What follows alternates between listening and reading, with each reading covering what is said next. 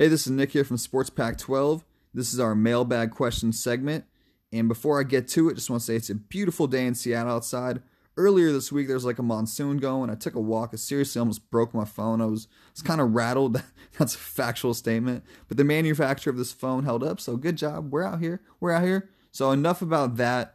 You have your mailbag questions, and you can send them in a written format. And either Dane Miller will answer via written response, or I will probably yell at you and answer via podcast form. Just, you know, send in the questions and we'll answer it in whatever format you feel more comfortable.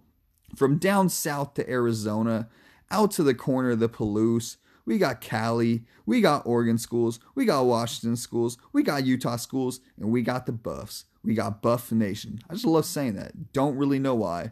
But in all seriousness, during the season, we compete against each other. We have our rivals, but all together, we are the conference champions. And let's come together and let's get some good questions. Without further ado, let, let, let's hop to it. So today's question is from Phil in Ogden, Utah. And he was wondering who is the best football coach in the Pac 12? And in my opinion, there is only one clear cut choice. And Phil, I think you might like this answer actually. So there are a lot of great coaches in the Pac 12 Let's uh, not forget about that. But the man that I'm going to choose today is Utah Utes head coach Kyle Whittingham. And people may be head scratching in this pick a little bit. And I'm here to tell you why and definitive answer, baby, on why he's the right man. So, first and foremost, he's the only current Pac 12 coach to win a national championship. In 2008, he led the Utah Utes to the national championship. They were voted in as national champions. If I say national champion one more time, they won, y'all. You get it? They finished number one. And they ended the season 13 0, beating Alabama 31 17 in the Sugar Bowl. They beat Alabama by two touchdowns. Utah. Utah beat Alabama by two touchdowns. And at this time, the Utes were currently still in the Mountain West Conference. Doesn't matter. He's coaching the Pac 12 now, and he's still got a natty under his belt. A natty's a natty, and that's something no other current Pac 12 coach has. Beyond all that, as we pull up his little info, his little bio here. He's had 16 years at Utah, 16th year completed. Not sure exactly how to phrase that. We'll say we'll call it number the magical number 16. And in that time frame, he's 131 and 64 overall record, which is very solid. But more astounding, his bowl record is 11 and three. Man, his bowl record is 11 and three. That's that's nasty. That's some good stuff. And one thing I want to reiterate I'm going to dive into some lengthy stats here. There's just so many that are truly impressive with Whittingham. Usually, I like to make my segments a little bit more heartfelt and from the soul. Obviously, with obviously with some research, re- research behind it, with um some research behind it. But in this one, the stats just really speak to Kyle Whittingham. And it was something that even I forgot until I researched. It's like, man, this guy really is a proven winner and amazing all around coach. But before we get into the nitty gritty of the deep details here, I would like to say that He's built up this program at Utah.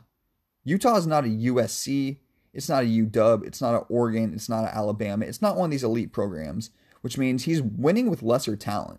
Whether Utes fans like to hear that or not, they're not going to be able to get the same recruits as these elite five stars, not five star schools, but as these elite, you know, major institutions that are often in bigger cities.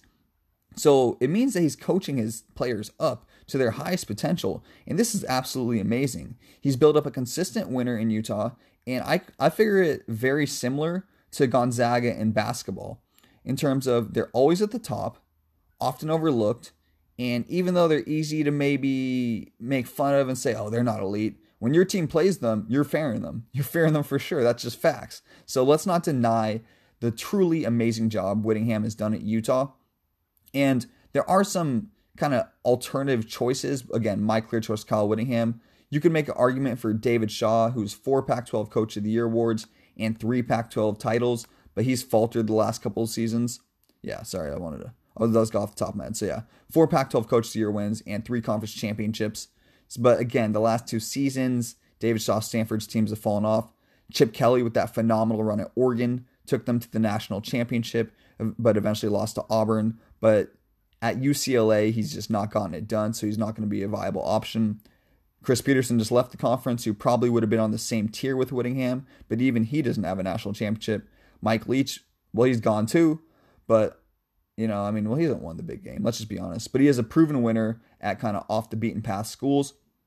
And then there's one other person I'd like to say. Oh yeah, Mario Cristobal he actually does not have a winning record as an overall head coach, which is kind of shocking. But so amid his Rose Bowl and uh, what's it called, Rose Bowl and Conference Championship last year, he's does not have a winning record as a head coach, so he cannot be the choice. So again, Kyle Whittingham's the man. And when you really look at his stats that we're about to dive into, it's just truly phenomenal. Again, the three major things, it is worth reiterating 131 and 64 overall record, 11 and 3 in bowl games. Just wow. Every time I read that, man. And um, a 2008 national championship winning team.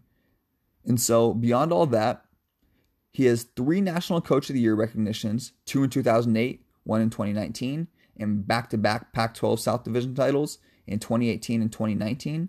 His teams are consistently good against top 25 opponents, recording 15 wins against such, and including a victory in 2009 against number 4 Alabama, the Sugar Bowl.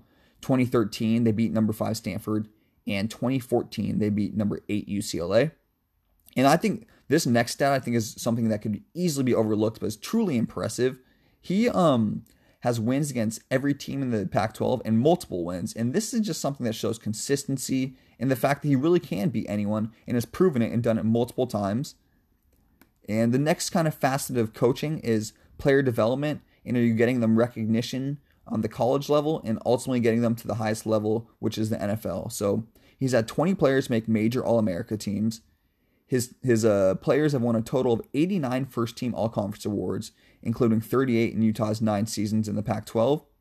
He is developing NFL talent on a consistent basis. A school record eight NFL draft picks from Utah in 2017 led the Pac 12 and was tied for third best in the country. And in 2010, six Utes were drafted, which was good for fourth nationally.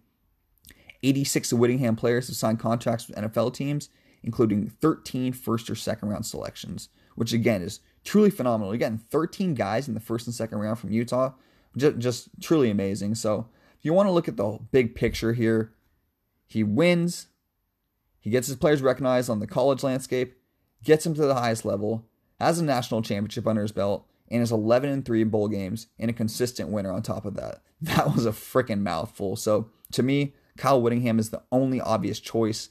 And I, again, I would like to say I feel they're very similar to Gonzaga in the basketball realm. Utah is that consistently overlooked, often tough to beat team that they may be easy to talk a little ish about, but you sure as heck don't want to play them.